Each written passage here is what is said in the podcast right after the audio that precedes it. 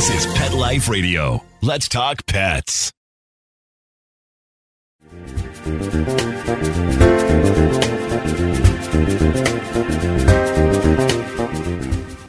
Welcome to the Pet Health Coach with Jody L. Teisch, formerly called the Hound Healer. I'm Jody. I'm going to take a moment for this first the Pet Health Coach episode to answer a question some of you may not know the answer to. What is a pet health coach? Human health coaches have gained a lot of popularity in the recent few years, and they help people achieve their health goals with support. A pet health coach is similar. I'm your trusted advisor, your knowledge transfer person, sharing what I've learned over the years. And I bring resources in, whether it's an expert like a holistic vet to work in an area needing deeper knowledge or a specialized trainer. Think of me as the quarterback running the ball of your pet's health plan down the field with you, making it all understandable, meeting you where you are, because not every pet parent is ready to do everything right away, and pulling all the pieces together and being your champion, the pet goals to achieve the health goals you have for your pet. So I hope this clarifies the container that this podcast resides in. And I'm thanking my guest today for the latitude to do this so my audience understands the transition.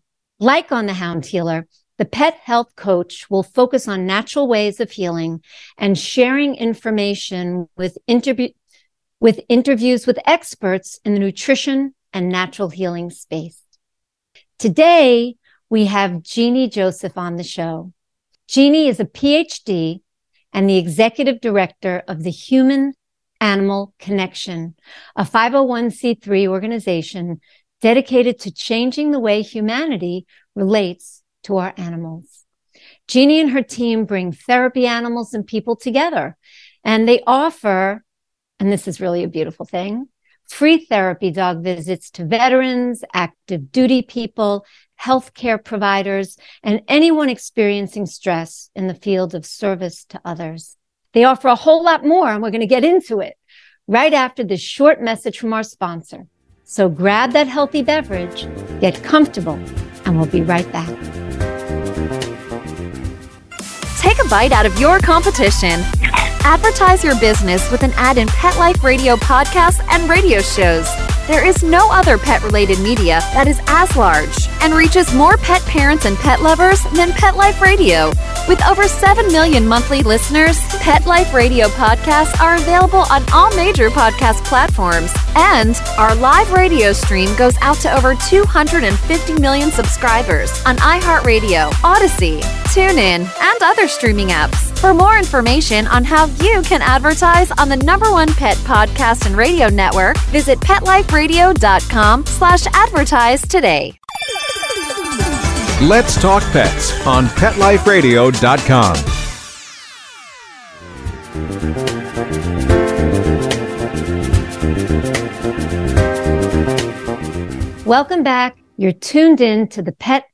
Health Coach with Jody L. Teisch.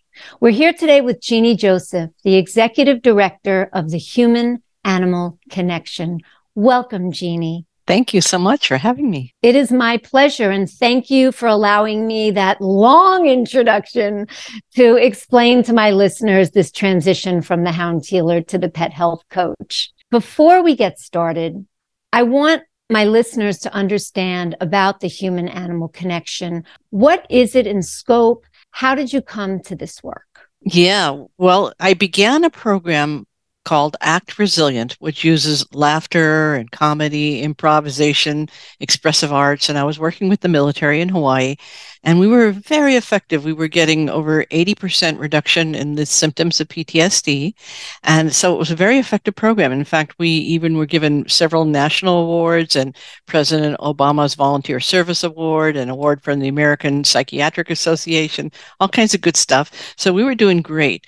But a couple of years into the program, I began bringing therapy animals into working with, with soldiers and actually all branches of the military. We work with all branches. And what I saw was, oh my God, what a dog can do in 10 minutes.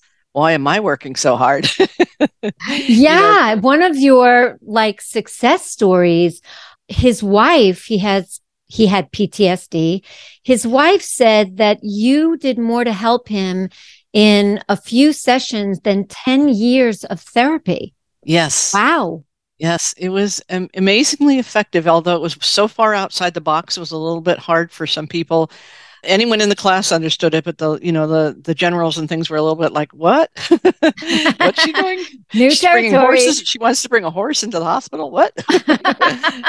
I want to dive deeper into that. yeah. But first, I think that it's really interesting how your past work, whether it was as a dog trainer or in the entertainment field, informs what you created. Tell listeners a little bit about that. Yeah, definitely. Well, I was in the movie business, so I was your typical type A person living in New York City. That And, was uh, me. yeah, exactly. I had I had a cat who actually um, adopted me. She was out, and it was the middle of winter, and you know what New York winters are like. And there was Oh, this yeah. teeny little thing, and I at this point I had a ground floor apartment, and I heard this sound like somebody breaking in, and I you know I had had people break in. That was like my third break in, so I'm screaming, you know, at this little thing, and I hear. So I said, all right, well, it was interesting because, you know, you're a spiritual person, you'll understand this. I had been getting guidance that I was going to get a cat. And I, there was no way that I could have a cat with my movie business person. You know, I just was too busy, you know, for even for a cat. I was too Yeah. busy for a caterpillar. but I, so I said to myself, okay, I am just going to open the door and give this cat some milk and that'll be it. I'm not going to, you know, that's it. I just don't want this thing to starve. This tiny little thing, you know, not a full grown cat. And the cat walked right past the milk and into my door. The door, my door was open and just made himself at home. And he was the most amazing. Everybody says this, all cats are amazing, but you know how it is. It's the most amazing cat. My cat's the most amazing. That's the yeah, way. it is. yeah, yeah, yeah. We all have the most amazing cat. Everyone has the most amazing cat. So, so one of the things this cat, I realized that this cat was very intuitive. So I would have a couple of movie scripts sitting on the floor, and I was trying to decide which project to focus on, and put them down on the floor. And Wolfie, his name was Wolfie, Wolfgang Amadeus Mozart. He would go and pick the one. He would sit on the one that he thought was interesting.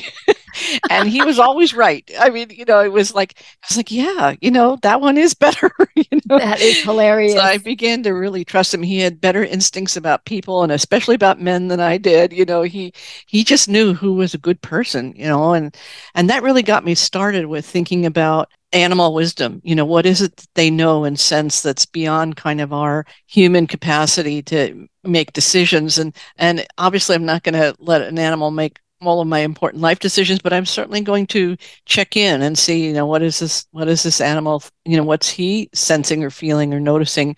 And you know that if you if you've had it shared your life with a dog, you know that they'll walk down the street and they'll pick who they're interested in. You know, some people just just walk on by, they don't want to engage. Other people, it's like they have to stop, they have to sniff, they have to touch, they have to kiss. You know, and it's like, oh my god, you know. And then I, when that happens, I go, yeah, you know, this is person of interest. you know, I, I just I take a moment to just recognize that this was an important choice. That this, my little Sophia, my little doggy now. I say little because she's about 25 pounds. You can't see the picture I'm holding up if you're on audio. But anyway, she was a rescue from the shelter. I now live in Tucson and I was volunteering at the shelter there and I had just moved here. So I didn't even have an apartment. And my friends that had were hosting me, they had only one rule. No animals. you can live here, but no animals. And so I was volunteering at the shelter and I was actually doing a program for at risk kids where we teach them how to do dog training as a way of helping them understand their own emotions and building confidence and so on. And so this little Sophia, she was at that time about 15 pounds and she was terrified. She had this huge cone on and the shelter worker was dragging her and she took one look at me. I was just standing there on the side, you know, and she leapt into my chest. I mean, like just trusting that I would catch her, which I did. Wow. and it was like she decided, you're my person. I don't care if you don't have an apartment. I don't care if you just moved to Tucson. I don't care if you don't know anyone except the one friend you're staying with. You're going, you're, you're my person. I'm coming with you. I'm coming with you, right? And she had been a feral dog. She had been in several shelters. She had been tossed around through several shelters. And to put it bluntly, I did finally get an apartment because I had to have her. Right? so um, I found a foster who could take her until I got settled. But I got this apartment. And when I first got her, she was feral. I mean, the maintenance men were afraid of her. If we were walking down the street, they would go on the other side of the sidewalk. They would make a beeline around to avoid us because she was so terrifying. And I'm talking 20 pounds of pure terror, a street dog, right? So, anyways, short version is we've done a lot of training and a lot of healing, a lot of energy work, and she has passed her therapy dog test, and she's now my sweet little therapy dog, and she just melts hearts when people meet her. And uh, as we'll probably talk about the program we do in the high school, we are going to. Yes, we're going to talk about that too.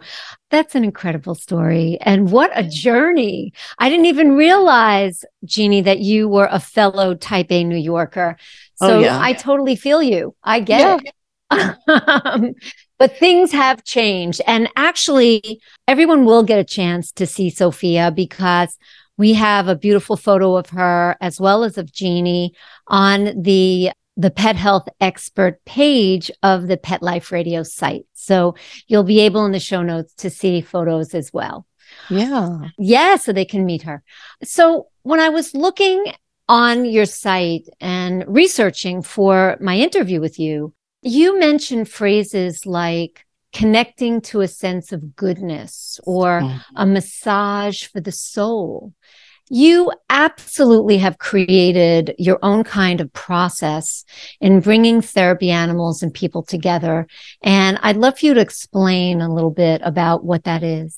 Well, thank you for asking. So, our work, the human animal connection, is based on 33 principles, and these are also methods. So, they're very practical. So, there are exercises that people can do if they want to learn this work.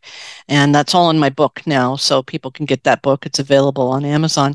And the first principle is what we call good medicine. What we mean by that is there is a force in the universe of goodness, just as there is a force in the universe of not goodness. So, I'm not in any kind of denial that there isn't ungoodness out there.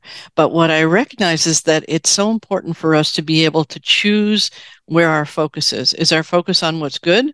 Is our focus on what's not good? Because whatever we're focusing on, we're going to get obviously get more of in our experience. And this is one of the things we teach the high school students is to recognize that where they put their focus, they're going to that's what's going to have their energy. So I give the metaphor if you've had a dog, or maybe you say this to your cat, you know, you go, who's a good doggy? You know, we say this, you know, all the time. A lot of us do, dog owners. And what it does is it it's good for the dog, but it's also good for us. So when we say good doggy, we get the experience of the love we feel for the animal, and the animal returns that with a gaze or a tail wag or a cuddle. And we get this little cycle of goodness going back and forth between us and them. So the more we say it, the better it gets because they love being acknowledged for their goodness and they love to acknowledge us for our goodness too. And that's one of the reasons why therapy dogs are so powerful is that they see our essence, they see our goodness, not our you know how much money we have or what kind of car we drive or what our career is or what our skin color is or what's wrong with us they see our goodness. And that exchange of good energy is a force. It's not just like an abstract idea. I mean it's real. It's real. And we now know from the studies that interacting with a therapy animal or an animal you love can help you release the feel good chemicals the brain chemistry of oxytocin serotonin and all that. So we're not just making this up. Now the science is recognizing, yeah, something real is happening here. It is lowering blood pressure, it's increasing your immune function, just being in this good energy. And so that is what we call, what I call the goodness tank. So there are certain things in life that fill up our goodness tank, like being with our animals or doing anything that we love or following our passion. And there are certain things that cause our goodness tank to leak, you know, goodness tank in quotes, metaphorically speaking. But in life, there are interactions with people that either raise us or leave us at the same level or take us down in some ways, you know, whether through the judgment or whatever it is that gets us stuck, you know. And so what I realize is we have to protect our goodness tank. We have to fill it and continue to refill it because it's going up and down all the time every day. And we actually what we encourage our students to do is really make a like a, what is it that helps you to feel good and it can be something small like one of my go-to's is raspberries. I lived in Hawaii for 25 years and raspberries were really expensive and my ex didn't want us to spend money on raspberries because he thought that was too frivolous. I thought they were a necessity. shows you why we're not together. There's the raspberries. So we're still best friends. But whenever I think about raspberries, I love the texture. I love the taste. I love the color. I love the way it feels in your mouth. You know, it's just everything about raspberries makes me feel good. So these are things that I have like in my goodness escrow account that I can just call up and help to fill my goodness tank. So it could be something as simple as raspberries or your pets or people you love or things you love. And what we want people to do is connect to the actual sensation of goodness. So, not just the idea of goodness, not just the thinking about goodness, not the good, bad, like the moral judgment of goodness, but the actual sensation of goodness. And when we're with animals, that's what we feel when we're with, with animals we love. We feel this goodness. That's why it was so therapeutic with the soldiers with PTSD. That's why it's so therapeutic for doctors who are stressed. That's why it's so therapeutic for high school students and for everybody that needs just a little lift of goodness. So we really believe that it's a sense like sight touch, taste. There's a sense of goodness. And the more we orient towards that, and that's something we learn from the dogs, dogs will orient towards what feels good, what's nice. And we can learn from that. What a beautiful way to describe that. Very visual, the goodness tank. So true. And yes, it helps strengthen our immune system.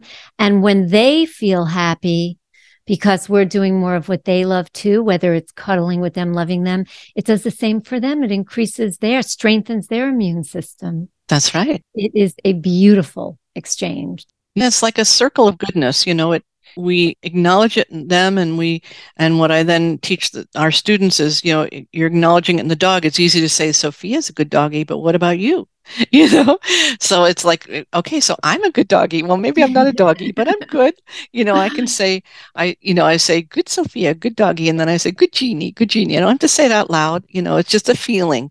It's something that we can do. It's like a little self-soothing technique that has no side effects and it's free. Yeah, you know, it's interesting that you say this because there's a vet in Australia, and one of the things that he teaches pet parents to help with anxiety in, in animals is a touch therapy. And he actually asks the pet parents because, you know, emotional transference all day long, they're so intuitive, our, our animals, and we are constantly sending energy to them and, and vice versa is he he says imagine yourself as your favorite breed of dog let's say and really imagine yourself and now give yourself a name make it real and then imagine yourself doing good doggy to that animal and give yourself a nice big hug like you would if that was a dog next to you that you love. Love it. Yes. So it's very much in keeping what you're talking about with what you're yeah. talking about. Yeah. So I want to set the stage a little bit for what we're going to talk about next. You did a little bit before when you talked about being a part of, you know, the entertainment industry, certainly.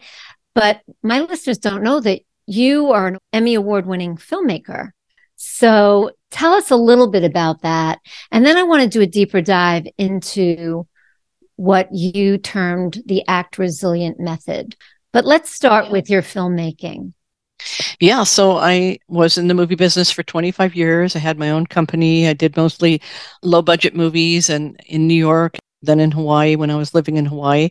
And I didn't think that there was anything better in life than being in the movie business until I discovered animals. and then it was like, and I was, you know, even in Arizona, I was president of Independent Film Arizona here for three years. And, and it was just like overnight, I, I never thought I would leave the movie business. I just, like, how could people not be in the movie business? It was just like, you know, it was the whole world to me. And then all of a sudden I discovered something that was more meaningful. And I literally let go of that movie life. I mean, I still do some consulting. I'll, people will consult with me for scripts. They'll hire me as a script doctor, re-edit or something. So I do still still do some. I'm an I'm still a judge. Your toe in, yeah, yeah, toe in. I'm still a judge at the Emmy Awards, and occasionally i am a judge in one of the top screenwriting competitions and worldwide. Yeah, so nice. yeah, I have a little hand in, but mostly I I think that let me tell you how it's going to it'll all come together. Here's how it's going to come together is that i do have a idea for a tv show about a kind of a dr Dolittle who talks to animals. So to really encourage people to normalize that that you know talking to animals is is a good and natural thing and a smart thing because often they have wisdom that they can offer. And i just want to help people understand that that's not something that just a few people can do, but it's something that anybody can do. And most children do it naturally. And, uh, you know, many children hear also, they hear from animals. And that's something that as adults, we can have in our life. So that notion of storytelling, and you know, here I've told you a couple of stories here. Just entertainment is the way we're going to change the world, I think. So I think pet entertainment, and I'd love to talk with Mark a little more afterwards, you know, find out what, you know, his thoughts of that. Uh, but it's just, uh, it's the one thing that reaches across the aisles. Like we can't agree on this, that, and the other, but we can agree that we love animals. Most of us. I mean, not everyone. Obviously, not everyone loves animals, but I think a lot of people do. And I think that that's a way to really change the culture. And our mission is to change the way people relate to animals. And what we mean by that, there's so many levels of that, but on the most basic level, it's the recognition that animals have an inner life. They have emotions, they have thoughts, they have opinions. Now, if we were doing this radio show 10 years ago, I would be considered a freak. you know, 10 years ago, that would be like, you know, who's this weirdo you have on your show, Judy? What are you doing now? You've gone into the woo woo zone. but now that we have scientists who are out there giving us the evidence for this, you know, dogs that can go into MRIs awake and they can see that their brains are lighting up just almost the same as a human brain would in terms of the emotions.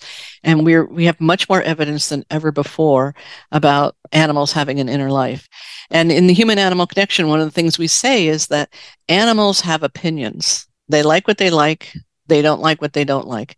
And this is such an important thing to recognize because it begins to change the notion of pet ownership and move it towards pet partnership. And that's what we're all about. Absolutely. I think one of our greatest short sighted shortcomings is those of us who look at animals as these creatures that we sort of rule over, reign over. I love the idea of partnership. And, you know, there are so many stories and movies made from these stories about animals that intuitively know things that are going to happen before they happen, or, you know, they stay by the side of their loved parent, pet parent, uh, partner when they're ill or find help or, you know, when they've passed. There's just so many of these stories of animals who just know things that we maybe didn't think that they could know. Absolutely. The science now is catching up for sure. And uh, yeah, I think more and more uh, pet parents are looking at themselves now as, if not partners yet, as if these animals are our babies and our charge and are in our care and we care about them and make sure that they have a wonderful life as much as if they were human children. Exactly. You know, and, you know, most people with animals love them as if they were family members, but they don't always understand them. Yes. You know, and and this is where things go haywire, which is probably when you get these emergency calls, right? Yes. I know I get those calls, you know. you know, my dog's doing this. Uh, why do I know? Yes. You know, yes. so you know, our mission is really to help people develop their own ability to understand because one of the things that happens in the world is that there are uh, a lot of experts with opinions and you get person A saying this and person B saying the exact opposite and they're both good people and they both mean well. And so in the end, we really need to be able to have our intuitive channel open so we can say well for my dog is that right or for my dog is that not right you know and to be able to navigate uh, the, you know the unknown things that unfortunately do happen, you know, health issues and so on and so forth, behavioral issues. And so our method is really to help people to find their what I call their North Star, which is their sense of what's right for them. It doesn't mean what's right or wrong in terms of a moral sense, but it's what's true, What mm. is true for you and your animal. So sometimes, like with a horse, not feeling well and we don't know what's the best herb to give them, we'll make a tea of both of them and offer both and see what the horse chooses. Yes. And the horse will invariably choose the one that the horse needs. And there's no way I could guess that, you know, and maybe an expert will say this or say that, but I need to ask the horse. Absolutely. Bio individuality. It's very real. So I just want to take an aside for a moment because before we get into this amazing program that you created, but do you teach pet parents how to communicate, listen, and understand what their animals may be thinking and feeling? Absolutely. And can you tell us a little bit about how you do that? I know it's all about the intuitive factor, mm-hmm. but I'm sure that you have some, you know, specific steps or exercises that you use with pet parents, not to go so deep right now, but just to yeah. give listeners a sense in case they're interested in learning this? Sure. Well, you know, of course, there's my book, and then there's going to be a class. So it's in that book. Yeah. And then there'll be a class, an online class that accompanies that so people can practice what they've read in the book. So that's coming. Um, like I was just working with this woman. She's a research scientist, very smart left brain. She's actually blind, but absolutely brilliant. Has a cat, doesn't believe in any of this, but she was curious. And she said, you know, she has an adopted cat and she had some questions. And so we did some work and the cat was very willing to communicate. And I told her this stuff, and it was really, really helped her understand some of the behavioral problems that were happening in the house that were bothering her. And because we had this conversation, the behaviors changed, and that convinced her. And so she told her friends, and her friends were like, are you becoming a woo woo? you know, it was like so wow. shocking. What do you mean you're talking to your cat? What do you mean you're just talking, or you know, what do you mean when you're talking? but what was interesting, the cat's name was Jupiter, and the cat had lots to say and lots to say about Jupiter's past lives, which she's not a person who believes in past lives, or not yet, or anyway. But anyway, Jupiter was explaining about his life in Egypt. You know, he had a life in Egypt and uh, you know it's very interesting because i mean there's no way i could make this stuff up you know like why would why would i yeah. come up with this? Yeah so it's been very very exciting to recognize that you know there isn't this hard line between our consciousness and their consciousness. It's a soft line. Now it may be if you're just starting it can seem like it's um, as far as mars to be able to talk and listen to animals. But if you have a true desire to do it, you can learn. You know, somebody who doesn't believe in it, maybe they're going to have a tough time, but somebody who's willing and when they see, you know, sometimes when an animal communicates something to them that's just jaw dropping, you know, uh, it's just like, okay, I think I better pay attention. Wow. And the fact that the behavior changed. Behavior changes. Yeah. Like I had this. For someone who doesn't believe, that is Amazing. evidence. Real, it's evidence tangible yeah. evidence. That's exactly.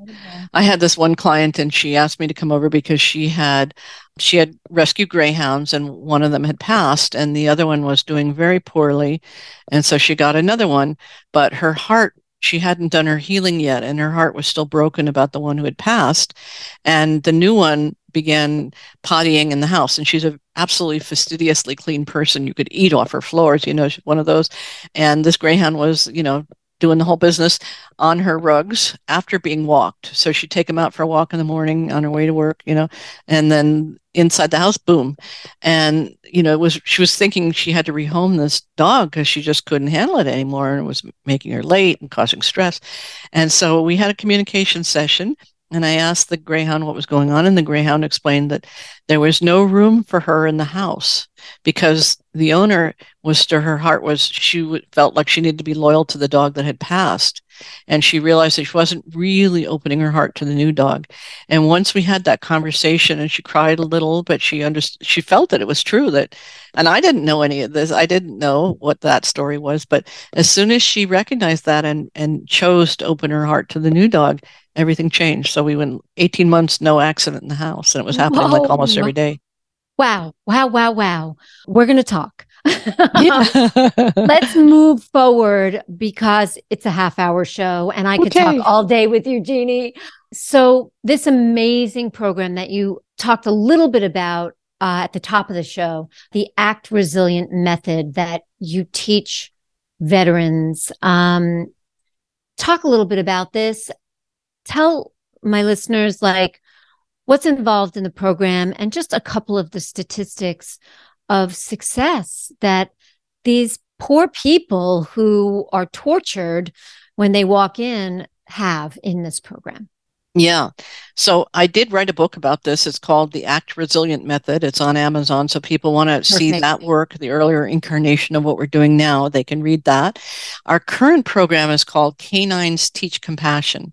And that uses the wisdom of Act Resilient plus the therapy animals. So we're bringing both of those things together into the classroom to work with kids who are in counseling. Like last year, we worked with kids who had lost a parent to COVID, you know. So we're working with kids who are having a lot, you know, lots of emotional issues. And, you know, high school is, it wasn't easy when we went to high school. It's like a hundred times harder now with school shootings and all the, the Oh, you know, God, just yes. very stressful to be in high school these days.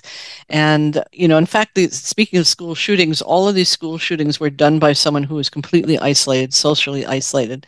And one of the things that we find is that kids who have good social skills do well in high school, and kids who are struggling with social skills are going to struggle academically also. So we use, not use, but we, we partner with the dogs. I don't want to say use because that's kind of the wrong method, but we partner with the animals to help the kids learn about their own nervous system, about their emotions, about their energy, and about their stress levels, and also about their goodness. So, without even having to talk, you know, we don't use words so much. We bring them into their sense of goodness about themselves. And the first principle in Canines Teach Compassion, our program, is that you can't feel compassion towards someone else until you feel it for yourself. And so that is where we bring in that concept of goodness, good doggy, good person, good doggy, good genie, you know. you can say my name, but you can say your own. it's really wonderful. So we teach the kids, that one of the first things we teach them is that dogs have emotions and energy just like us. They have stress just like us. We teach them a, a 10 scale. 10 is like the worst stress of your life. And in dog terms, it would be dangerous. you someone's going to get bit. A 10, you never want to be at a 10, but it does happen.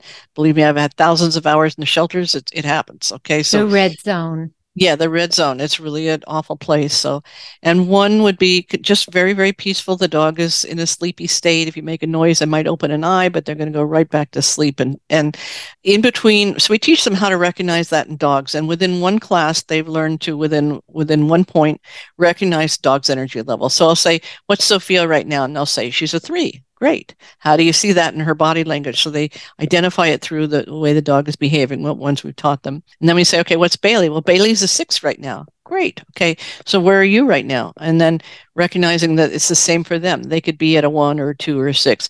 And this is not a personality trait. This is something that's changing like the weather all day long. You're going up and down the scale of energy and the scale of stress. And why that's important is that we once we teach them that when they walk in the room we ask them what's your stress level today entering the room that, we're working in? And they're often coming in at sevens and eights you know high stress levels these teens are feeling just chronically. And then we're interacting with their dogs. We're teaching them these methods of learning how to manage their own emotions and we ask them what they're feeling. We see between 50 and 60% drop in stress levels across the group every day Wow. so that's pretty exciting for one hour of engagement. And again, it's not barring anyone to share anything personal, what's going on in their life if they don't want to, although they end up talking. we had one boy and he was uh, a little younger. I don't know if he had skipped a grade, but he was like, didn't look like he should be in high school, really young looking and just maybe about 80 pounds. And he was so shy, he didn't talk at all. Like nobody had ever heard him talk. I mean, I knew he could talk, but he was just too shy. And we had this 130 pound bull mastiff dog, which was literally like twice, almost twice his weight, right? And therapy dogs, as you know, are not allowed to lick people. That's not part of the therapy dog rules. But this dog, you know, said hello to everyone, would greeted everyone. But he picked this one boy and he just started to lick him and lick him and lick him and lick him. And he started giggling, and the whole class started laughing. It was such an amazing thing for this boy to see. This dog chose me out of all the kids in the room. He said hi to everyone. He was liked everyone, but he picked this dog, picked him. This is my boy. And after that, he started talking. He couldn't shut him up. He just was, what are we doing next? What, what's happening today? What about this? What's this for? What are we, how are we going to do this? You know, it was just, it was so wild. Oh, It- He just, it was like the light switch went on, you know, it just, it just, it's really, that's what a dog, a great therapy dog can do. so powerful. And you know, this generation that's in high school and college now, they are in an epidemic, a mental health epidemic. They are they have the highest depression, anxiety, and suicide rates of any generation. They're one of our largest generations. They're our next leaders. So programs like this are especially powerful to help these kids who had tremendous fallout from COVID, from the Great Recession. So bless you. Um, that's amazing. We need to take a break. So we're going to hold that thought. But when we get back, I want you to tell people because there are definitely listeners out there who have kids who are Gen Z kids who might need support like this in their school and might want to know how to reach out. And then I also want to talk about the precursor program and the kinds of things you did with these veterans that changed lives, saved marriages, saved families, because they were outside the box, certainly for the time, thinking that really got results. Plus, we have a couple of stories that Genie is going to tell you about dogs that just blossomed like that boy in the class. So, so go refresh that healthy beverage, get comfortable, and we'll be right back. Molly, here's your dinner. Zeus, that's not your food. Don't let that happen to your precious cat. Elevate your cat's eating experience with the Cat Tree Tray. The Cat Tree Tray keeps your cat's food off the floor and conveniently located on the cat tree.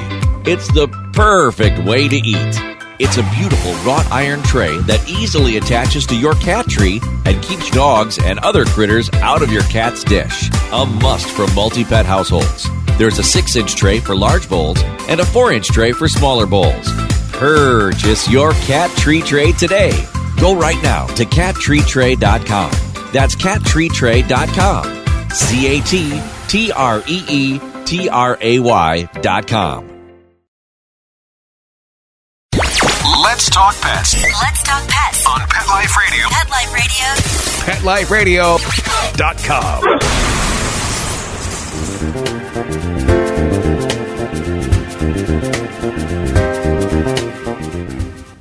Welcome back. If you've just joined, you're listening to the Pet Health Coach with Jody Teish.